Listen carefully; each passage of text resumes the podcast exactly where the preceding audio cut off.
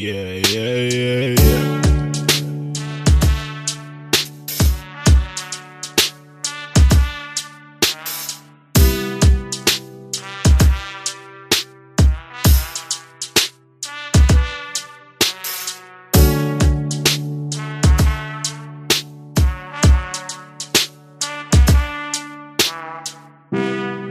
Hey guys, my name is Alex, and you're listening to the Thousand Movie Project podcast. Listening more specifically to uh, this, the introduction to Nonfiction November. Nonfiction November is kind of a booktube thing. It's the time of year, basically for alliterative reasons, that we read nonfiction pretty much exclusively. I'm going to participate to a degree, not to the degree of exclusivity, like I'm reading. Well, we're going to talk in a minute. I'm reading something that, you know, its fiction nonfiction status is debatable. I'm trying to read some nonfiction every day, and uh, I've been succeeding for the all all three of these days of November. And one of the, the only thing I read that was like of note that I wanted to mention is an essay by John Berger about the biggest meal of the day. The monkey gaining power, keeping him in jail.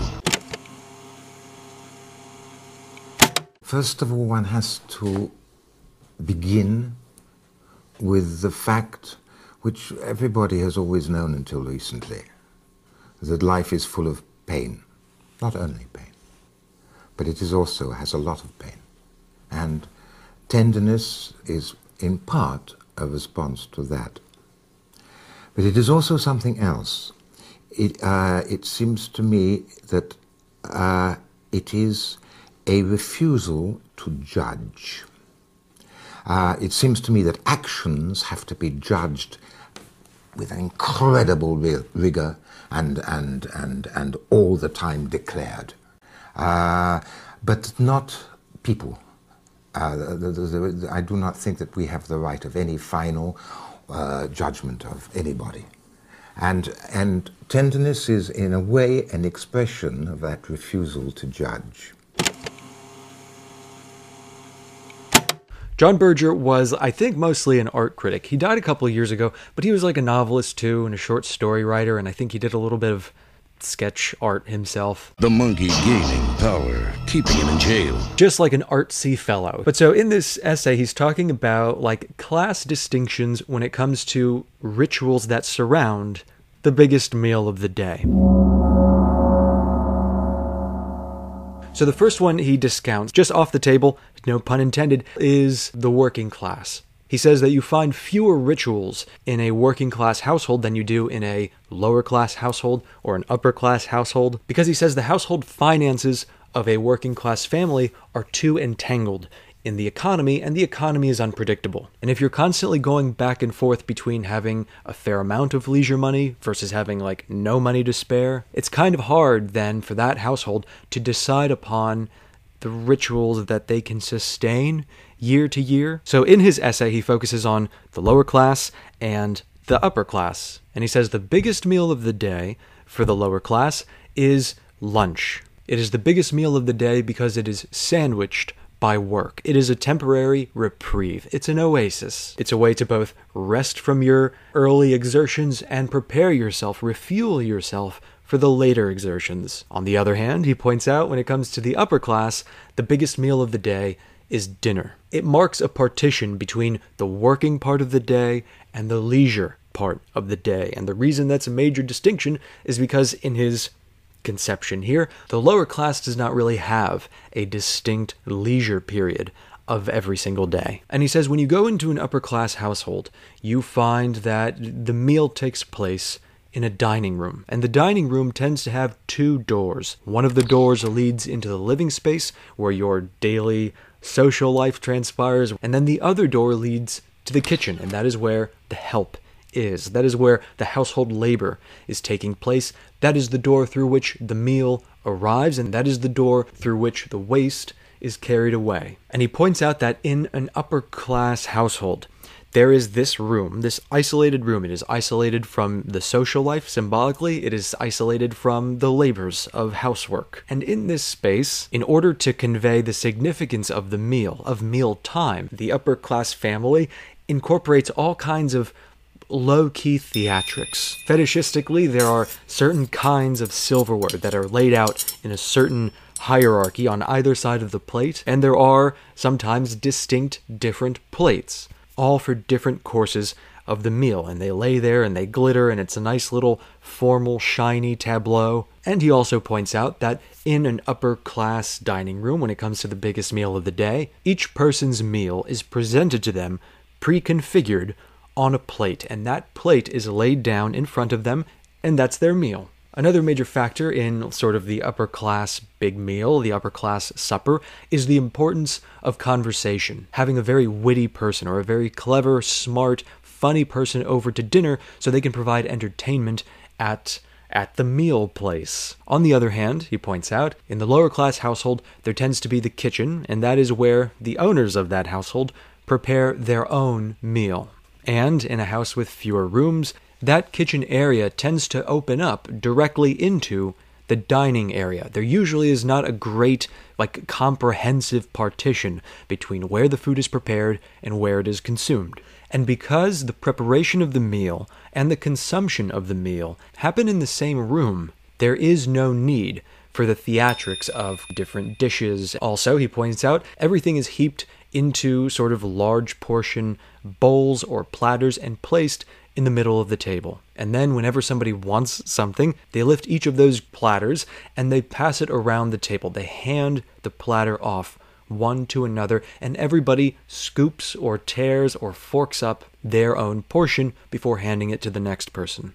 Also, the people who are eating this meal were also probably just involved in and may have exhausted themselves in the, the, the preparation of that meal. And he says that in a lower class household, you will more often find, though not consistently, that the diners can sit in a kind of contented silence around the table, not really talking, just eating and enjoying the fruits of their labor. Nothing revelatory in this essay, I just articulating what it is that we've all kind of noticed without noticing. I think that's what Chekhov used to say was like the major challenge and responsibility of the writer, which is not to necessarily interpret things or p- provide solutions for things, but that the responsibility of the writer is just the proper presentation of the problem.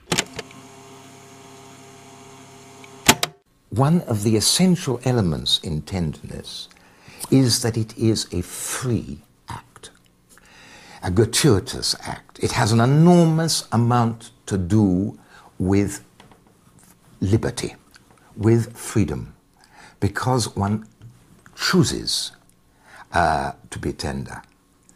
Uh, and, and in a certain sense, in face of so often what is surrounding us, I mean, it is, a, it is an almost defiant act uh, of freedom.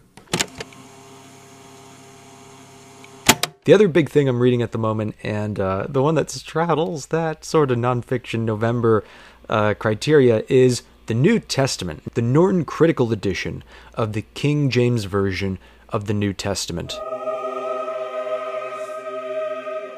I'm sort of broadly familiar with the Old Testament. I haven't read that in its entirety, so I was a little apprehensive starting off with the sequel, and I, there have been passages so far. I'm about 200 pages in. There have been like a hand, more than a handful of passages actually, where I kind of don't know what the fuck is going on, or just little things that are weird. Like I think it's in the book of Matthew, dude. I find myself oh, starting sen- sentences that way, and I don't know who I am. Somewhere in the book of Matthew, um, there's a part where Jesus goes, "Hey." Uh, this this is my friend Paul, who is called Simon. And when I read that, I was like, well, what the fuck is his name? Why do you call him Simon? And there's no elaboration. Fortunately, again, Norton Critical Edition is 1,500 pages. It starts off with, uh, well, there's a long introduction, but then it's the main text of the New Testament, and then there are footnotes throughout. And it treats the New Testament as a literary text rather than a religious one, and it points out, you know, metaphors and echoes of earlier literature. And, and I have read what I've, I've belatedly learned are called the Synoptic Gospels. Those are the ones that I guess provide a synopsis of the Jesus story. So it's Matthew, Mark, Luke, and John. I'm reading the uh, John now, and the John one I don't like. I thought I would because I read in the introduction of that particular gospel that it's like a dialogue, that it's more philosophical, it's more about like the teachings of Jesus rather than just, you know, telling what he did. But I don't know, there's some unsettling things and like there's a tone of arrogance in in this gospel that isn't in the other ones. And one of the things that I, I find myself apprehensive about even ad- admitting to myself is that I like the book. There are legitimately poetic moments and, and very powerful stirring speeches. And then the other thing I'm reading is the third volume, the third installment in the Lincoln Lawyer series by Michael Connelly. Dude, I love these books. These fucking airport lounge thrillers. They're not particularly well written in terms of prose, but they're very clean. And Michael Connelly is like a genius when it comes to shuffling storylines. And one of my favorite, in- increasingly, one of my favorite things about these books, and it's part of what turned me off for a long time. Part of the reason why I haven't gotten around to these fucking things until my 30s is something you might have noticed too without even reading them, which is that Michael Connelly, 20 years into his career, 30 years into his career, has the ugliest book covers in American publishing. Everything is like a metallic aquamarine nightmare. Everything looks like it was manufactured in 2002. And and it's weird how looking back on shit from the like first few years of the 21st century, there's a very distinct aesthetic. It looks like the height of of pop culture beauty was an iPod at the bottom of a swimming pool at night with the pool light on. They also had the worst movie trailers. Once there was a man whose prison was a chair. The man had a monkey. They made the strangest pair. What kind of experiment was it, Jeff? What did you do to Ella? What did you do to me? The man was the prisoner. The monkey held the key. You want to be the boss now, is that it? No matter how he tried, the man couldn't flee. Locked in his prison, terrified and frail, the monkey gaining power, keeping him in jail. The man tried to keep the monkey from his brain, but every move he made became the monkey's gain. The monkey ruled the man. It climbed inside his head. And now, as fate would have it, one of them is dead. Monkey Shines. An experiment in fear. Marie just came in because I was laughing hysterically and I'm crying. That's not actually um, audio from a movie trailer from the 2000s. That's from the movie Monkey Shines from 1989.